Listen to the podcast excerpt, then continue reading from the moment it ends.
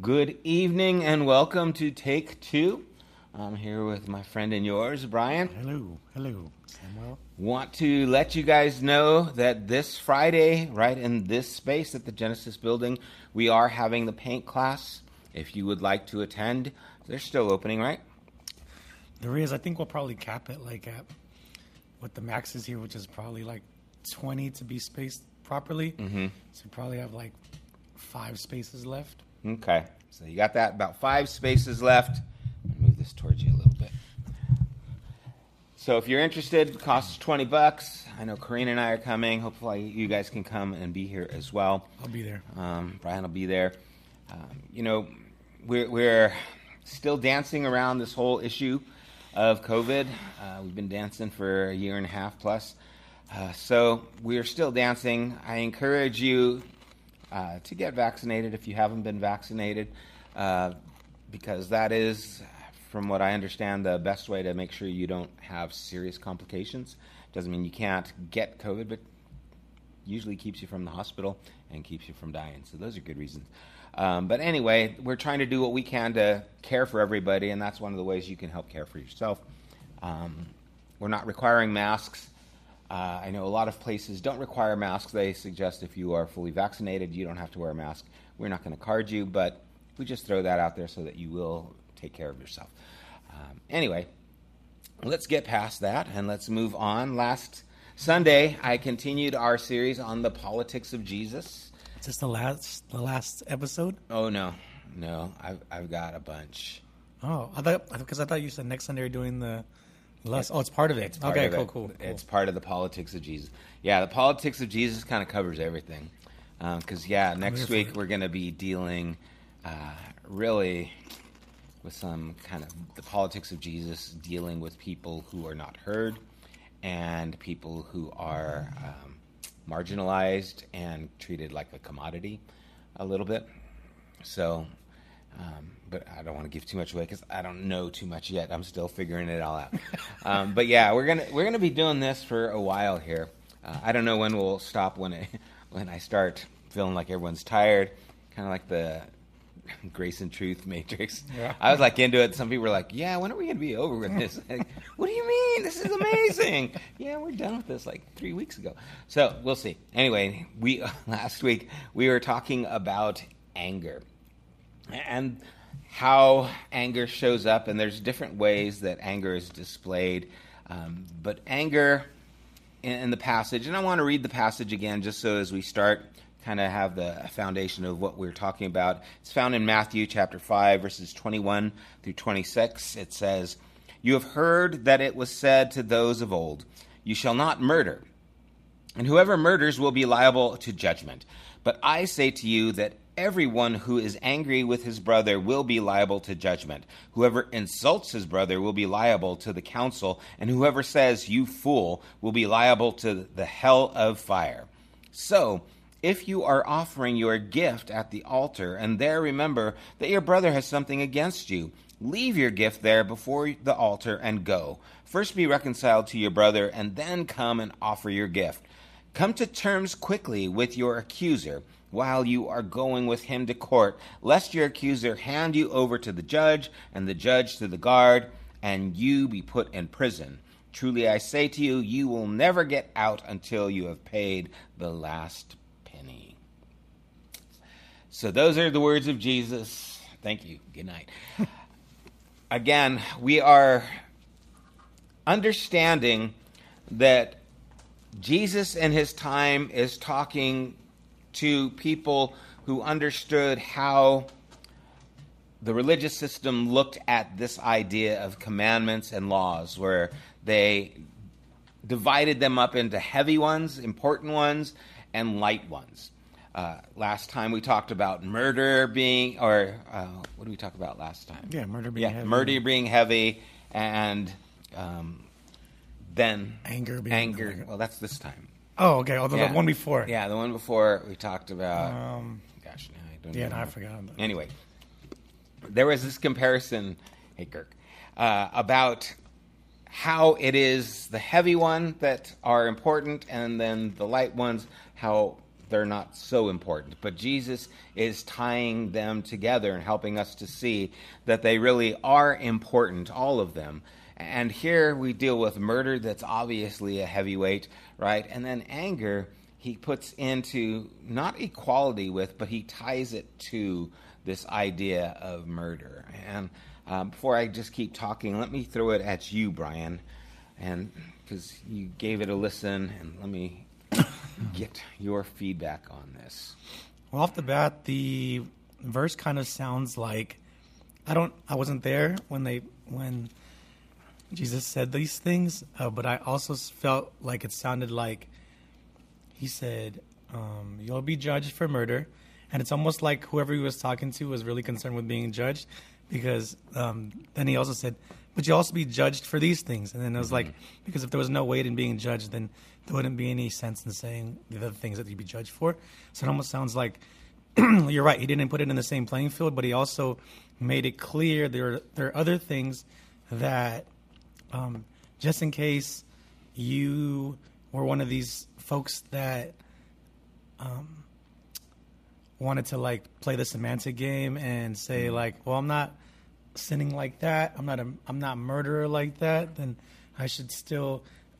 that it sounds really familiar, you know, like mm-hmm. it sounds mm-hmm. like something we do now, but it, it feels like um, when you see something doing somebody doing something awful, you're like, at least I'm not doing, I'm not sinning like that and then it puts you in a place where you, maybe you might start feeling better about yourself. And Jesus is like, no, we're going to talk about um, the full spectrum of uh, the root of where murder comes from, and then you kind of touched on that a little mm-hmm. bit, like uh, what the root of what murder uh, anger turns into. Um, right. And I think that was beautiful. Like you kind of when you could start taking something that everybody knows to be dangerous, and then like finding the root all the way back to lust or anger mm-hmm. or or these little the the low grade whatever yeah, yeah the lightweights light yeah that yeah. connect to those dots. Yeah, yeah it, it is something that jesus is doing and, and, i just looked up in the scripture and remembered what i spoke about last week. Because um, it, it's important. He's saying he didn't come to abolish yeah. right? But he came to fulfill. And the whole idea of fulfillment is to help us understand correctly and to live into it. And so the idea of abolishing the law you know, we, we think of it as getting rid of it, but Jesus thinks of abolishing as making light of it and not taking it seriously. And that's why he compares this, right? I think it's interesting. I didn't even notice this until just now when I was reading it, that it seems like the judgment gets worse, right? Yeah. Murder, yeah, you go before the council, you call someone a fool, the gates of hell, right? it's like, what? Whoa, you know, whoa, whoa, whoa. yeah, yeah. I noticed that too, yeah. And, and so it's kind of like, it, what, what's going on, but this is again part of the hyperbole, right? When someone is trying to use exaggerated language to give insight into how important this is and that's what Jesus is doing here.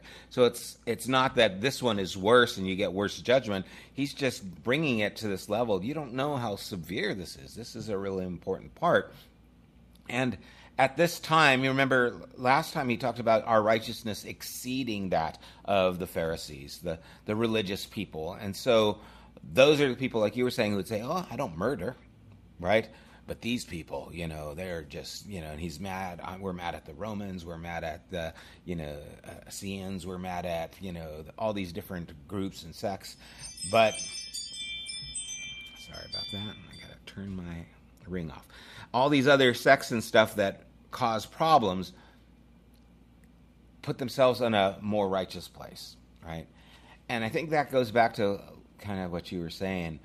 Um, we have a way of justifying what we do when we compare it. Sin always looks worse on someone else than it does on us. Yeah. You know, um, it's like, oh, that's terrible. They couldn't do that. I could do the same thing, and I've got justification. Well, you know, I was tired. I was, you know, hurt. I was whatever. Um, and Jesus is again trying to get past all the excuses and get to what's important here. Right.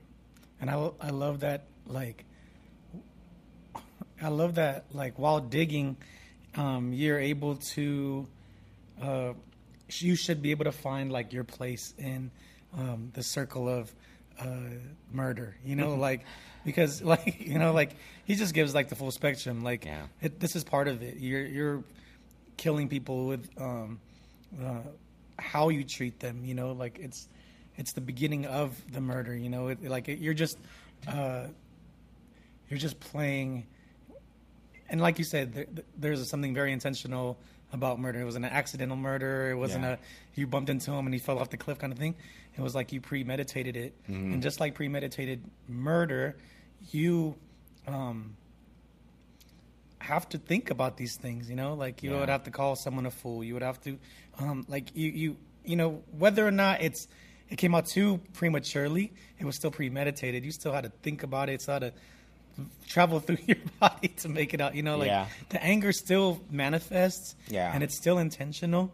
Though we might regret it, and like like your story later in the in the sermon, it doesn't matter. You, it, it's your premeditation led to the act, and what he's saying is all of it just leads to death. And it's like we could, if we recognize it sooner, Mm-hmm. it's all like uh, pre-warning signs to like how to live more abundantly, how to live more free, Yeah. how to. I think that's what he came to do. Is like we have some like pretty um, natural reactions to things, and he's like those all natural reactions will lead you to death. I'm asking you to turn the, Mm-hmm. the natural reactions into like supernatural, extraordinary. You know, like Hmm. Yeah. um, I'm I'm breaking that. You know, like that's what that's what I'm trying to. Yeah, and, and there is kind of this. I don't know if it's survival instinct, but it, it's definitely a, a self-centered focus, right? When anger takes place, it it, it really kind of comes from this place of pride Yeah. to some degree. You hurt me. You did this to me, and it's from that place that these things develop. And so, Yeah. he's definitely bringing that to the forefront here. You know, where all these people, and remember the people he's talking to, he's talking to those who are, you know, diseased and those who are, you know, outcast. I mean, there's just the whole, and really it's the poor in spirit, the meek, the, the those who are hungry and thirsting for righteousness. This is how he's addressing this group of people, trying to cultivate what's good in them. Um, he expects us to do these things, right? He expects us to get angry. He knows we are, and then, like you said, he's wanting to help us not give into that, but to see it differently, right? To see the kingdom politic is different than the world politic that is just giving in to that nature, right? Just Right. going along with how you feel, that self, you know, uh, determination, that you know, primal thing like "I'll get you before you get me" kind of a attitude. And I think that it takes a lot sometimes for us to be able to even see that. At Yeah. least me. Um, when I'm in the middle of it, all I see is I'm right. That's all I see. I mean, and, and this week I felt like I, or that last week, I just really felt like there were so many things that happened that triggered me where I went to that place more than usual. I mean, it happens, but not like it did that week. And I hardly ever respond to anyone on Instagram. I, I see read so much junk that I think, ah, that's awful, and I just like, whatever. But why did I respond this week? Right? It wasn't because I thought I need an illustration not to make myself look bad. You know, it's like Yeah. no, I just I did, and, and it happens. You know, and I was so uh, indignant and self righteous when I, I wrote it. Um, and Yeah, that's a, that's pretty good segue into the how. Like I think part of that last calling people fools um, situation is the how. You know, because like you gave a lot of cool examples about how Jesus would have been uh, passionate or even angry in in different scenarios, but the how and the the intention behind where the passion is directed, I think has something to do with um, the outcome and how it's seen. You know, and I think Yeah. um, yeah, break. Could you break it down for the people that didn't listen? Like how you could, how Jesus used anger, or how was it different than what he was speaking about? You know? Yeah, yeah, because there are times where Jesus was definitely angry. There's times when he called the Pharisees, you know, names.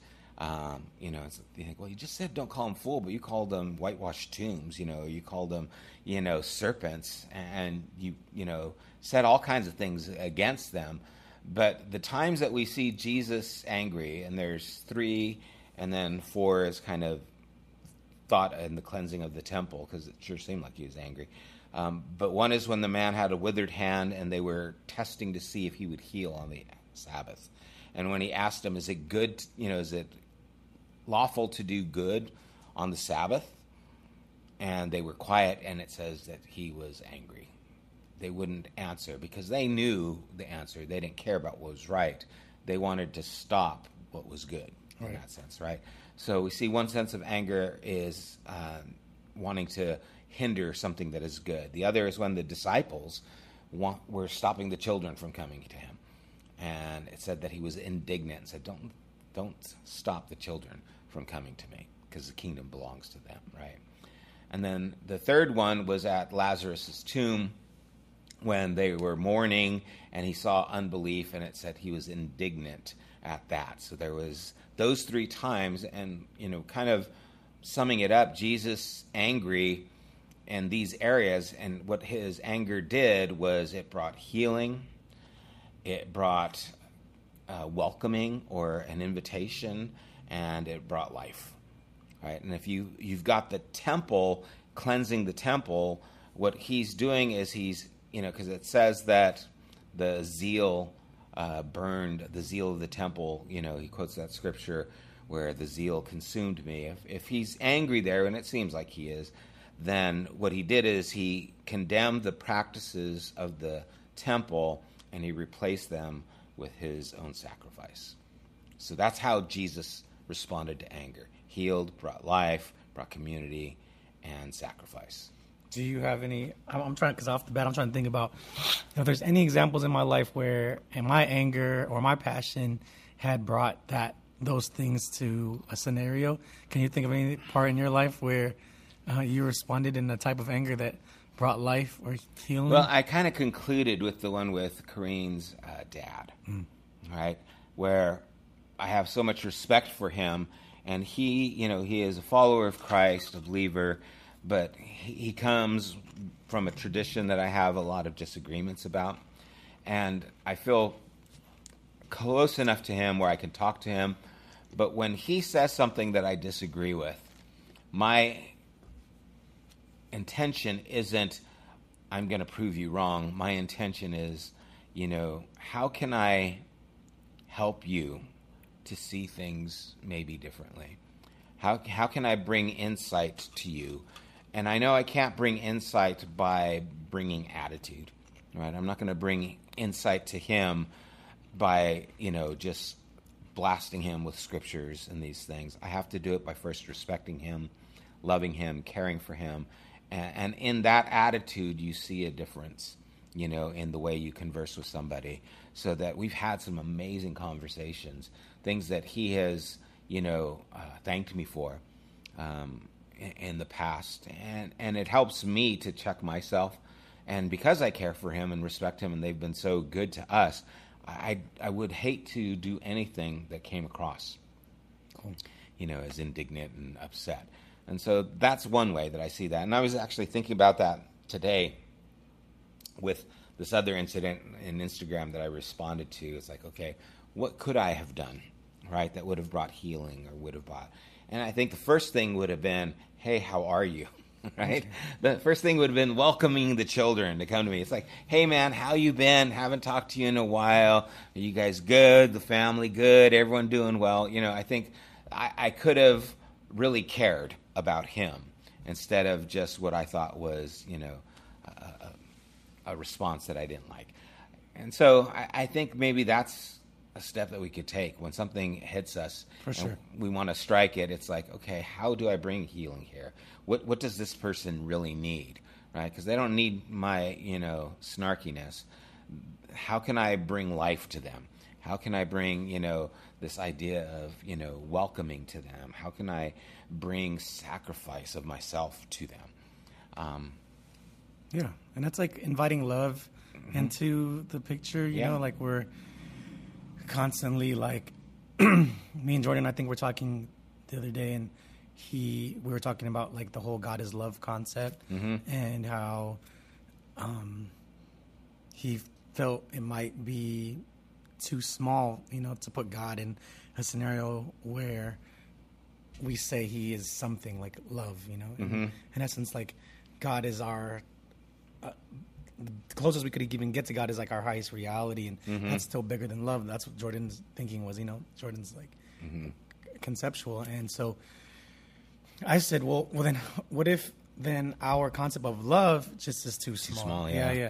And so, like in this sense, like what if um, love is the um, the thing that's just waiting for us to step into constantly? Like like God is love, uh, and if God is everywhere and like and God is present in everything and even in your angry message and even he was uh, on the other side of the receiving message like if we could step into like the love part of it we would be able to change the reaction faster. And the anger part would still be there. The disagreement could still exist but like the love part could change the um, the response could change Yeah. in that moment could change everything you know and it sounds really Yeah. like if you're not like you know, it could sound kind of hippy dippy, but in in a sense, if we if we talk about anger, we have to talk about the things that combat it, and and God is that thing. Jesus is inviting God into the conversation, Mm-hmm. and also breaking down what you thought was anger and murder to begin with. You know, like Yeah. he's uh, Yeah, bringing out the importance of the root and those things. Yeah, I, I mean, you know, it's so. It seems so easy on surface. Yeah, yeah. Right. Yeah, it yeah. seems like yeah, that's what you just gotta love. Yeah, just love 'em just hard. love 'em. Yeah. Yeah. and but putting it to practice is, it's the. And I'm I'm wondering why that is. Why why is it? And the only thing I can conclude is pride. Right. The only reason I I get blinded by the anger and can't see how to step into the conversation in a better way is because I'm taking it personal and feeling it's an attack on me personally and I need to defend myself. well, let, let's say it was. Let's say it, it it wasn't that scenario, but let's say it directly is. Yeah. I think still opening your idea and finding new tools in your toolbox of ways to love, like because we like make love really small. Yeah. But love is also boundaries. Love is also Yeah. like um, moving, like you said, to your father-in-law, like moving towards a healthier route if you're dealing with anything, if you open up your idea of the different things love could be in that scenario, Mm-hmm. I think you could come up with something way different than what we normally come up with. This is normally like Yeah. Punching someone in the face or having a snarky comment or Yeah. flipping someone off in the freeway. If you could open it up, like even if it's turning away, that's love. Yeah. You know, like in a sense, like Well, Yeah. and, and that kind of brings back to what Jesus did, right? I mean, Jesus, in what did he do in response to the temple and what they were doing? Is he he changed it by offering himself, right? He Yeah. offered himself, and that's what Peter tells us in First Peter. It- says that when he was reviled, he did not revile in return, right? So when he was attacked, he didn't attack in return, Yeah. right? Which is my tendency. He did not revile in return. When he suffered, he did not threaten, but continued entrusting himself to him who judges justly, right? So that's what Jesus did, right? So that's what anger should turn into, you know, because he very well could have been angry with the people who were, you know, insulting him and reviling him and threatening him and crucifying him. But he entrusted himself to God. And, and that's where, again, pride interrupts that and, in a sense, makes us God, right? I mean, it, it makes us the, the, the center of what needs to be defended, right? And, and Jesus didn't feel he had to defend himself, hmm. right? It's like, come on, this is Jesus. Anyone has the right to, it would be him, but he didn't feel that he had to. And, and it's almost like where pride is the, I think C.S. Lewis said, pride is the sin from where all sins come, right? It, it is pride that made the devil the devil, you know, those kinds of things. It, it is the root of all these things. And when it shows up in our lives, that's when we feel that we have the right to react this way, Yeah. right? And Jesus, even when it was personal, didn't, right? Which is pretty mind blowing yeah, yeah. you know, to take that insult and say, yeah, I, I I'm going to trust God. It's it's not something I need to deal with in that way, um, which is difficult, you know. And the two ways that Jesus talks about dealing with it is reconciliation, right? So it's almost like being reconciled with someone is as important as anything else. And that requires conflict sometimes. That requires Yeah. um, heavy lifting on both parts, sacrifice, you know, communication. Yeah, it's not Um, just yeah. like, oh, I just want to be reconciled, so I'm going to take everything you say and I'll ignore everything I feels right, right? No. That's not reconciliation. Um, and, and so reconciliation means I'm going to labor to connect to you even through this disagreement, Right. right? Gosh, couldn't we use that right now, right? Couldn't we use that in our country um, and all the things that are happening right now? Um, you know, there's so much horrific things and horrible things in the world. I mean, uh, what's happening in Afghanistan, Haiti, what happens uh, in our country, um, you know, through injustice towards people, abuse of children. Um, there is so much evil, and to bring about good in all these situ- situations is going to require reconciliation, even with people who are on the other side of the aisle, on the other side of how we see things, you know. And it doesn't mean we have to accept evil or say it's not evil or, or deal with it. But to get change about, we have to bring about this idea of we have to reconcile the differences between you and I, and I have to care about enough to try and do it. Um, and th- this is where I think the whole politics of Jesus seems far fetched to us, right? Eh, You can't, you know, reconcile with a terrorist. You can't reconcile with, you know, and some people say Democrat or Republican. You can't reconcile. They're just stuck in their ways or whatever. You can't reconcile with a bigot or you can't reconcile with this, this. The politics of Jesus says, well, I'm, I'm going to do everything to make it happen, including die. Right? That's the politics of Jesus. The politics of Jesus doesn't build a wall, doesn't bring up the guns, it, it it doesn't pass the laws to outlaw these people. The politics of Jesus leans into it with healing, with life, and sacrifice. And sometimes it's just we're so repulsed that we don't want to Yeah. you know uh, and again we see things from our point of view some other people see things from their point of view you know there are people in other countries who look at us and think we are evil right and just like there are people in this country who look at other people and think they're evil how do we bridge that gap and I think it takes the politics of Jesus to do it. And, and I think it has to be done. I think the idea of being a peacemaker, it was including these situations, Yeah. right? I mean, we're talking about Rome and what they did. And I, I would suggest they're as bad as just about anybody in what they did in history. Um, and he's still talking like this. And because we're so removed from this, because it seems so far fetched, it just shows us how far we are from God in these areas. Yeah. You know, and I don't know, it's a little humbling and a little scary. So when I think about that, I just think, I, oh man, I think I'm really far because this seems like, yeah, there's no way. There's just no way.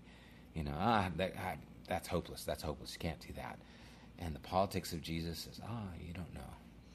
Yeah. You know, And it's almost like you do have to read and talk like this um, through the scenarios of the scripture because if you just read the piece or you caught a meme or someone gave you a snippet, the uh, you know the minute version on Instagram, Yeah. and you took that and ran with it, it it, it could come off wrong, you know. And it's like this part, this breaking it down, this dissecting, this um, growing together, this um, this taking a part of it is like what what we're missing too, you know. And I think Jesus was highly invested in this part, the relational part. The only reason you could speak to your father-in-law is because you know him. The only way that like anger could turn into reconciliation is through time spent. I think there's like there's no Twitter, you know, um, there's no 250 characters or whatever that's Yeah. going to like to reconcile two people or a conversation. And like you said, it doesn't need to be where you guys are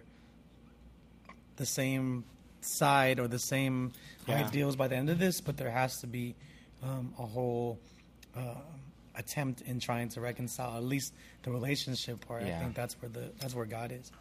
And I know a lot of people like me oftentimes, you know, go to extremes. You know, I mean, there's just the reconcile of, you know, our country and the people in our country, whether it be Democrat and Republican and others, uh, the reconciliation of races and the problems that we're dealing with racial, uh, you know, tension in our country. Um, and, and we, we, we see this, and then you throw, yeah, but what about, you know, the Taliban? And what about, you know, uh, Korea? And what about, you know, and there's some evil things happening in these places. And we just say, okay, but that's different, right? That, that's a different scenario. And that's why I mentioned that story of that guy, Daryl Davis, right? Who was a black man playing blues piano, and a Ku Klux Klan came up to him and said, "Man, you play good for uh, you know a black guy." And I, and he compared him to Jerry Lee Lewis, and then he said, "No, Jerry Lee Lewis took that from you know Fats Domino and others," and that friendship led him to handing in and giving up his card as a member of the Ku Klux Klan, and he gave Daryl his robe and said, I, I can't be this anymore because I know you aren't who they said you were, right? And then because of this friendship that he's made, there's 200 Ku Klux Klan members who've given this man his, their robes, right? Which is amazing, right? Yeah, and there's that part. There's like when you get that paradox shift when you're like, oh, they're not who I thought they were, but then there's that other, like there's, made me made me think of that uh, Dave Chappelle skit where uh, he is a blind, um, he's a blind Ku Klux Klan member. Obviously, Dave Chappelle's black, and so the whole time he thought he was white, and Uh-huh. they, they they they know he's blind, so they just they go along with it. But there's that moment where he realizes he's black. You know, someone tells him he's black, and uh, there's that part where you realize that you're not who you thought you were. Yeah. Where you know, like, where, where you're not who God, you're not who living who God created you to be. That paradox is more powerful than seeing somebody else, not how somebody else explained them, because Yeah. you know, like that's Because this guy Daryl could have easily seen this guy as Ku Klux Klan and had a conception that he can never befriend this guy. Right, right, right. Uh, He could never deal with that, and so he had to deal. And I don't know. I mean, it was a short uh, podcast that I heard about Yeah. him, but he had to make that shift too, right? And that's where we have to kind of see: Am I so angry that I can't make a shift? Am I so angry that I, I'm not able to do this because you're just a fool, you're just an idiot, you're just you know blah blah blah, and we'll name that and we'll just you know throw all our facts in the poll, you know bowl and mix it up and say okay that's it, I, I settled it, I baked this cake, and that's how it is. Or are we willing to say ah maybe you're not that, you know maybe I need to see thing, the situation different, or maybe the reason you're this way is because of what you've heard, like this guy. yeah. And maybe if I can help you see that I'm different, you will change. You know, um, but it's not easy, and it's not something that's simple. And you look at the extreme situations, and people are dying, and people's lives are in jeopardy, and it's not an easy fix. And you can't just say, "Oh, love's going to do everything good." Um, Right. but the idea of reconciliation and befriending was how Jesus did it Yeah. you know um, and, and some people did there's nicodemus who you know said came around there's the other pharisees who didn't And I, and, I, and I think that's what I'm trying to say about love and about how we say like, well, like it's not always that simple. Like, because we still think love is hugging them or something, Yeah. or we still think hug, like love is like peaceful. You know, like Yeah. when we open up our thought to if God is love, then Jesus is a representation of love in all ways. So like crucifixion was love, the sacrifice was love, the bleeding was love. You know, like Cleansing the the temple cleansing the was temple was love, love, the like rebuking the right. So was we love, think yeah. like, oh, like love can't fix it, but yes, it can. It's just not always what. We're not supposed to just keep on hugging everybody. That's we're not. we put Care Bear love on everything because that's how we like grew up knowing love. Yeah. And and God's like, along with all these other things, I'm trying to change your mind with. Like I'm also love. Like I, I'm and you know. Yeah, it covers a lot I'm- more. Yeah, yeah, Yeah. yeah, So it's like, No, I mean that that's an important part of this, and and it's interesting too because he he nuances this thing right where the reconciliation is now my responsibility, even if they did something wrong, right, right? Yeah, It's my responsibility, you know, where if the your brother has something against you, leave your offering at the altar that's good. right? Yeah. And then go. And again, the altar was 80 miles away. Turn, Right. turn the other cheek. Walk the mic. Exactly. Whatever. You know, hey, you. do do do this because this looks like the politics of, of Jesus, and this is the way to reconciliation. He's concerned with the response, not the the action.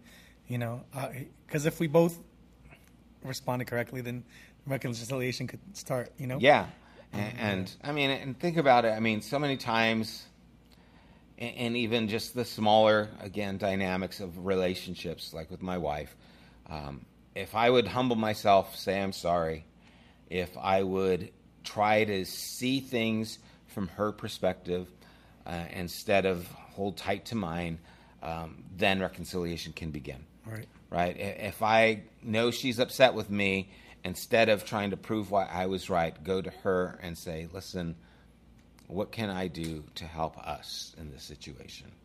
You know, because I want us to be good. I care more about us than me being right, right? And so, how can I step into this? And we can do that in, in you know micro levels, and we can do it in macro levels. I think, and, and so I think this is part of what Jesus is dealing with with that anger is helping us to get past the anger that doesn't want to reconcile, that just wants to win, that starts to alienate instead of bringing close, right? Because that's what anger will do. If I'm angry, I, I want to keep someone away, I want to hurt, I want to, and then it leads to the murder, right? You hurt me, I'll hurt you kind of thing. Uh, you hear some someone who hurt you, something bad happens to them, and you feel good that something bad happened to someone. Think about that, right? What, where am I if I feel good that something bad happened, right? It's like, okay, where am I now? Because it doesn't look like Jesus. It- doesn't look like a healthy place. It looks like I'm going into hell. You know, like place. yeah, that Jesus talks about. You know, then you're in judgment of hell. Look at what's going on with you. Where are you? And I think that's why Jesus is using this language, right? He, he's trying to show us how serious it is, and by comparison, where it is from who God is. Yeah. That's good. I like that a lot. It's a lot. It is, man. And, and again, it's like, yeah, I get it, Yeah. but big. I don't do big. it. Yeah, Darn it, big. yeah. It, it, it's it's one of those things where I just feel that knee jerk response. Um, I, even today, someone cut me off on the freeway because I'm on the freeway a lot. And without thinking about it, I said, idiot. You know, I just said idiot. And I wasn't real mad at it. I just like, idiot. And then I just, what did you just say Sunday? It's like, oh, man. it's like, where am I? What's going on? How could I just so quickly do that after everything? And it's just, you know, it's one of those things like, ah, I'm sorry. Because I've cut plenty of people off. Right. You know? I forgot who was. I don't know if this was again Jordan. Somebody was telling me we're in the car and they had this thing where they, every time somebody did them wrong or cut them off, they would call them like a cousin or uncle or something, and it would help them um, like would help them change their Reframe the whole response. thing, yeah. yeah, like that was like my family member that did it. Like, like all right, Uncle John or something like that. Like or like he would. I forgot what what they who said that, but um. I, I think it's a good start. You know, I mean, it, it- a, a reconciling tool. But overall, I think what this, what a lot of um, Jesus is teaching when giving these like uh, nuanced statements is for our response. Like he's uh, really, really um, concerned with our intention and, and, and how we react. You know, I think um, there's like so many situations where I think Jesus is talking and he's like, you can't control everything. Yeah. You know, there's not many things you can control, but you can control your reaction. Mm-hmm. And this is what I'm concerned with that the anger is turning into murder. You know that the that the looking is turning into lusting. That's turning into adultery. That the, mm-hmm. the you know like it, it, it's he's like your reaction is what's actually leading to the sin. You know like Yeah. if you could control the reaction, then it could change the course of um, your your momentum, you know, Mm-hmm. and shift it to whatever love looks like in that moment. Yeah. You know, and I think that's like the uh, the the underarching theme with the nuance teaching, because so many of us are like, "Oh, it's talking about murder, cool. Uh, I'm not in that boat." You know, like, Yeah. well, yeah, let's like, yeah, like that's that that's what that that's what he's doing there. You know, Yeah. yeah. And then it's so interesting how we just blow off the other, but you know, you're angry. Oh yeah, yeah, yeah. I should get mad, you know, but we don't really fix it. Right. You know, we don't really change. We just said, oh yeah, that's bad. Don't get don't get mad and kill people. Yeah, or something like that. You know, like, right. That, that, and I, I can hear a lot of people say that, like, Yeah. I get it, I got it. Don't Yeah. don't get mad, don't don't kill. you know, you're like, whoa, hold on, because it's not for the other person. You know, like Yeah. this is for you. This is because I want you to live more abundantly, and and you getting mad is now congesting your life with. Uh, and and not being able to free up for the thing I created you to be. Yeah. You know, so I think it's like when Jesus is teaching, we think, all right, he's teaching me how to like relate and how to like be a better person. And Jesus is like, no, you are so congested with like your own uh, feelings because you haven't dealt with like so much that I'm going to give you uh, some freedom. I'm going to give Yeah. you some, and the freedom is in your response. You know, like yeah. yeah. So it's, I mean, the whole Grace and Truth series that I did, this is really it in play. yeah, right? cool. This is really it coming in life and putting shoes on it and dealing with these things because this is what it looks like. You know, it, it works, it digs, it, it, it you know detects things and, and it responds in ways that brings about life and healing. Um, and, and the opposite, like you were saying, it's like this is for you because what happens is when you are given to the anger, you don't see. You're blind to the kingdom, right? You're you're your own kingdom, and that's blind to what's really happening, and that's why that you know research of victimization, every group thinks they're a victim, and when I heard that, I thought, yeah, everyone I know who's a part of any group thinks they're being victimized, right? People are in the church, oh, we're being under attack, you know. Uh, there's no more prayer in schools, and they go on, they list all these things, and then you talk to a person who's Muslim. Oh, we're under attack. We're being, you know, lumped in with the Taliban. We're being brought into this. You talk to, you know, uh, people who are rich. We're being attacked, you know, because everyone's trying to take stuff away from us just because we're rich. You got people who are poor. It's like we're under attack because, you know, it doesn't matter what the group is. They're under attack. And it's kind of like, is everyone under attack? Or is everyone just seeing it from that victimization so they're unable to see anything besides that, right? And I think anger works the same way. I'm unable to see anything but this anger that I'm feeling. Yeah. And that's now what's going to determine my action is this anger, you know? And that's the danger because, again, that's where murder comes from. Right. know? And like you said, it's not that those things don't exist that are making them feel like Yeah. victims. Because there's a reason they're feeling like that. Yeah. But if your victimization is keeping you from empathizing with somebody else, especially that's in direct um, conflict with yeah. your like uh, victimizing, like Yeah. the you think they're the oppressor, then you're automatically, you know, yeah, going to show hostility. Yeah, yeah, yeah. Yeah, and, and exactly. It doesn't mean there isn't injustice. It doesn't mean you're not being a victim. Right. Because I still think I was right in you know my you know response as far as information to this person, but I was totally wrong in how I did it. You know, I was totally wrong as far as it not bringing about healing, not bringing about life or befriending the situation. You know.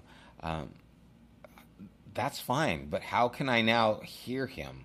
How can I see her and where they're at? How can I now listen, you know, to my father-in-law differently? How can I now respect and do something that brings about the life in this dynamic of the relationship? yeah, the doing part's an important part. Yeah, and and so it does again fall back on you go and reconcile, right?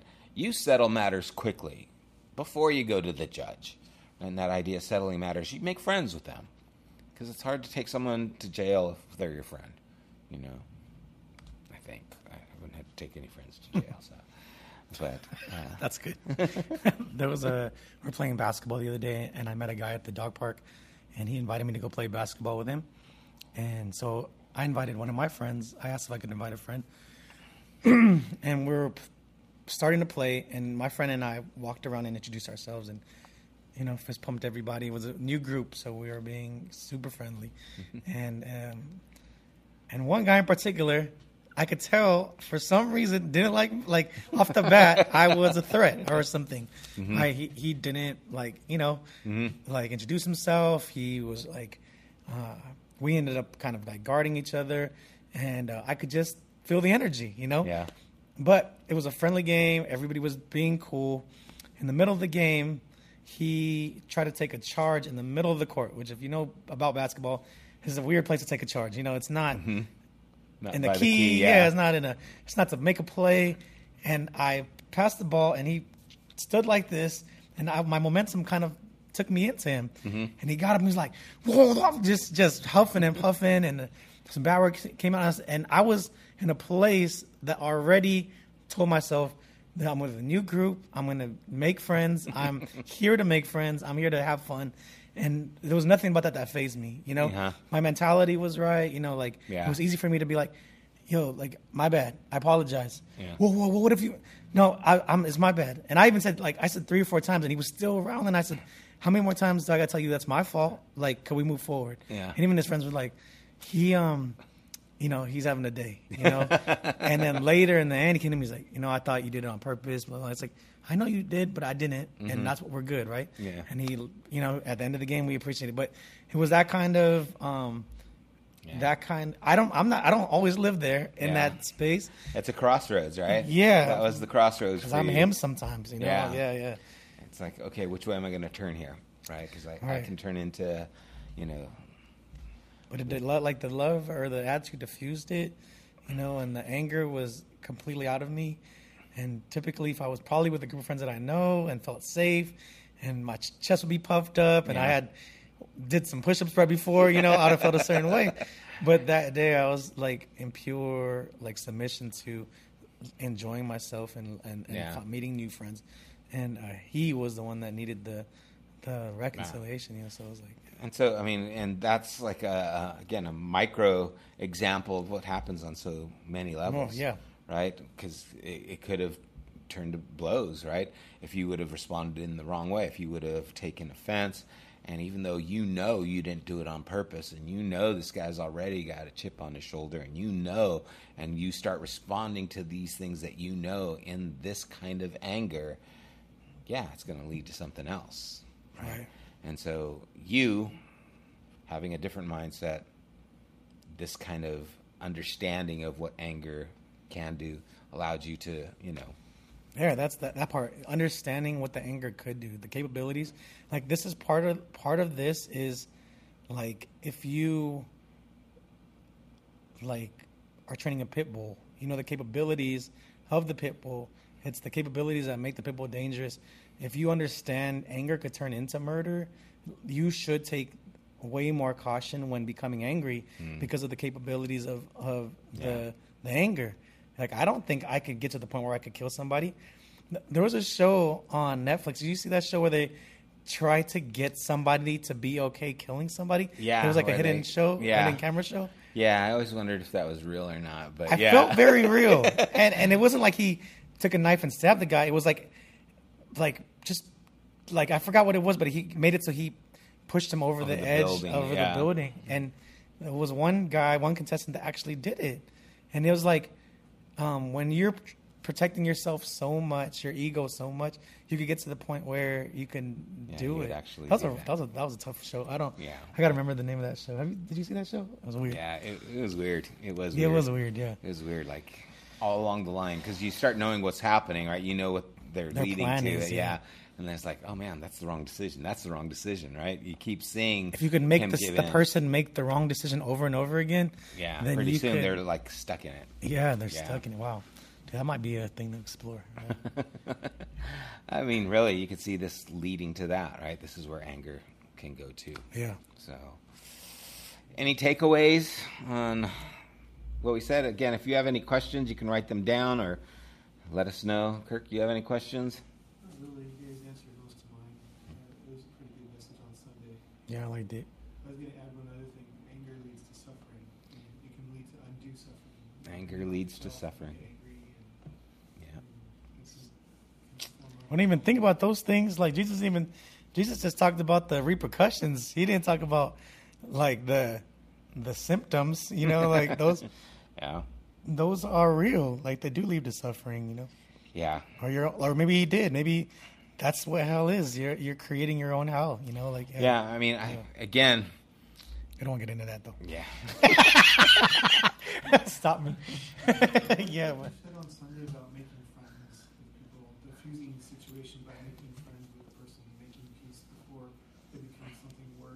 I Kirk just said making friends something before something turns bad really resonated with him, and so yeah, it, it resonated with me too, and just especially the times when I don't. It's like, oh well, but Yeah, because you everybody did something that they shouldn't have to somebody, and out of anger, when you look back and you're like, yeah. like it's gonna be hard to fix that one, you know, or Yeah. I shouldn't have done that, you know, and uh, or yeah, out of character. Um, Yeah, and the words, right? When you say these things, like Jesus says, if you say this, how many times have I said something, you know, to people, gosh, people at work, my family, my wife, my kids, you know, um, that you regret. And so, Jason, fighting real hard not to respond in anger to the situation he's in right now. I feel you, Jason. I feel you and we're going to be praying for you in this situation, man. And I hope this can help you through it. I hope this can help you to do what is good, not only for the situation, but for you. Um, it's a tough one, man. I, I know where you're at right now, and uh, this is exactly the kind of thing that I hope will help you. and anger. I don't know, Jason, if you watched the whole thing, but me and Sam were talking about how anger is going to exist and anger it will be there, but your response is the is the the catalyst to turning that anger into something um, not unuseful. You know, so like sitting in the sitting in the anger and, and thinking about how you could respond in love and what that would look like in your particular situation. And I don't have um, any insight, but I but we are praying for you. Yeah. Yeah, you can be angry about the situation, uh, but don't let it take you to a place that's not healthy. Yeah, you're welcome, man. Love you, Jason. Um, and I know there's a lot of people with situations that are difficult. You know, at work, um, maybe even in your home. Um, you know, I, I can't answer what you should do in those situations, but I think this is about how you should do it. You know, you should do it in a way that can try to develop reconciliation and healing and life, and, and in a way that represents the kingdom to some degree. It Doesn't mean you bowl over. it Doesn't mean you don't, you know, call the cops if you need to, or lawyer up if you need to. Um, but you know, the attitude we bring into it is important because it could change everything. Just like this guy Daryl, who changed the Ku Klux Klan guy. You know, those things happen. And if we think that it's impossible, gosh, what did I hear today?